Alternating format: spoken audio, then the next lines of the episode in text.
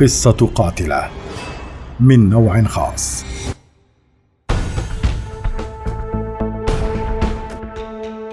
المرأة ذلك المخلوق الرقيق الذي خلقه الله للسكينة واكتمال الدين. نادرا ما يخرج عن إطاره وينحرف ليصبح أشد ضراوة من فئة المفترسين. فيمتهن القتل ويتلذذ بأصوات المعذبين. ويسير ضد الطبيعة في خط يرسمه لذاته وهو لا يعلم أنه نفس الخط الذي سيلتف حوله ويوقع به في شرك لا يزول.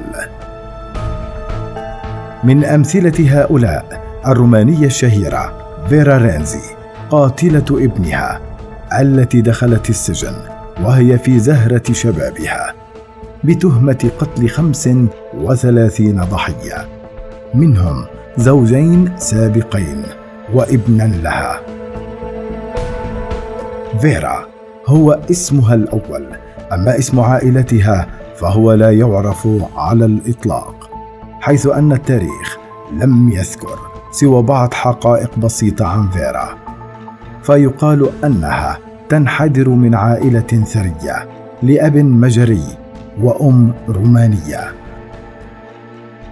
ولدت فيرا عام 1903 في مدينة بوخارست برومانيا وتربت مع والدها في بير كيريكول يوغوسلافيا حاليا.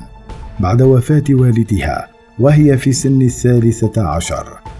وما إن أتمت فيرا الخامس عشر من عمرها حتى كان لها العديد من العشاق الذين حاولت الهروب من المنزل معهم.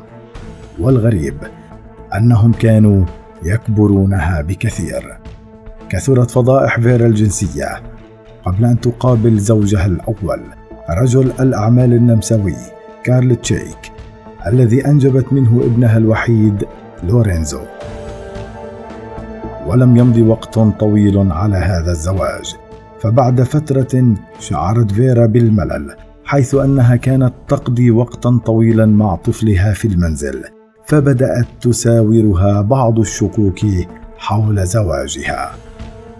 خيل لها أنه يخونها مع كثيرات فقررت تسميمه والانتقام منه بسم الزرنيخ القاتل.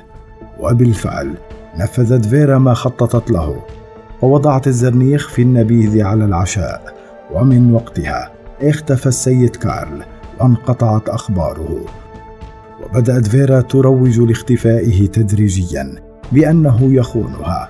وبعد ذلك أخبرت صديقاتها أنه هجرها هي وطفلها.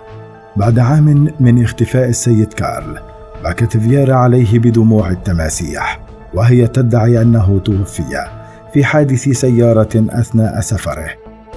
ولأن فيرا لم تعتد غياب الرجال من حياتها تزوجت ثانية بعد فترة قصيرة من جوزيف رينزي الذي ورثت منه اسمها.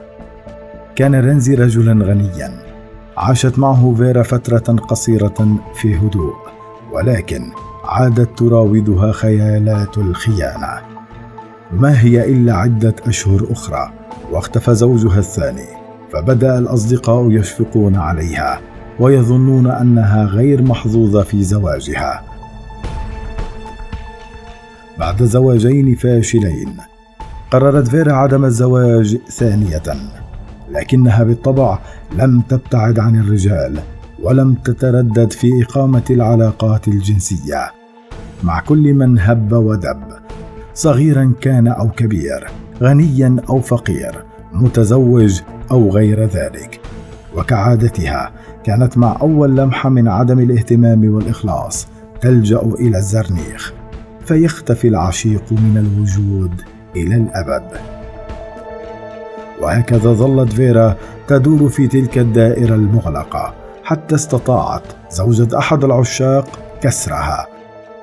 فذات يوم كانت السيدة فيرا على موعد غرامي مع عشيق لها وكانت زوجته تشك به فتبعته إلى منزلها وانتظرته طويلا لكنه لم يخرج. ولم يعد بعدها إلى المنزل. فطرقت المرأة باب فيرا ولكنها أنكرت معرفتها به. فتوجهت المرأة على الفور للشرطة وأبلغت عن اختفائه. وبعد التحقيقات صدر الأمر بتفتيش منزل رينزي وكانت الصدمة. حين وجد رجال الشرطة في غرفة النبيذ الخاصة بها 32 كفن غير مدفونين.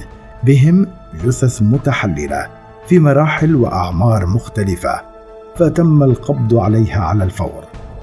أما الغريب أنها اعترفت بفخر بقتلها لكل هؤلاء الرجال كما أعربت عن استمتاعها بالجلوس على أريكتها الخاصة وسط كل هذه الجثث. في التحقيق استرسلت في الحديث عن قتل زوجيها السابقين. وابنها لورينزو الذي قتلته حينما جاء لزيارتها وعرف بأمر الجثث التي تحتفظ بهم فأخذ يبتزها ويحاول تهديدها حتى سئمت منه وسممته هو الآخر بالزرنيخ ليصبح عدد قتلاها خمس وثلاثون.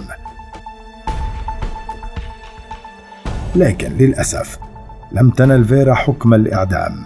لأنه كان ممنوعا للنساء حينها. لذا حكمت عليها المحكمة بالسجن مدى الحياة إلا أن الحياة لم تمنح فيرا رينزي الوقت الكافي. فقد عثر عليها بعد فترة بسيطة ميتة في سجنها بنزيف في الدماغ.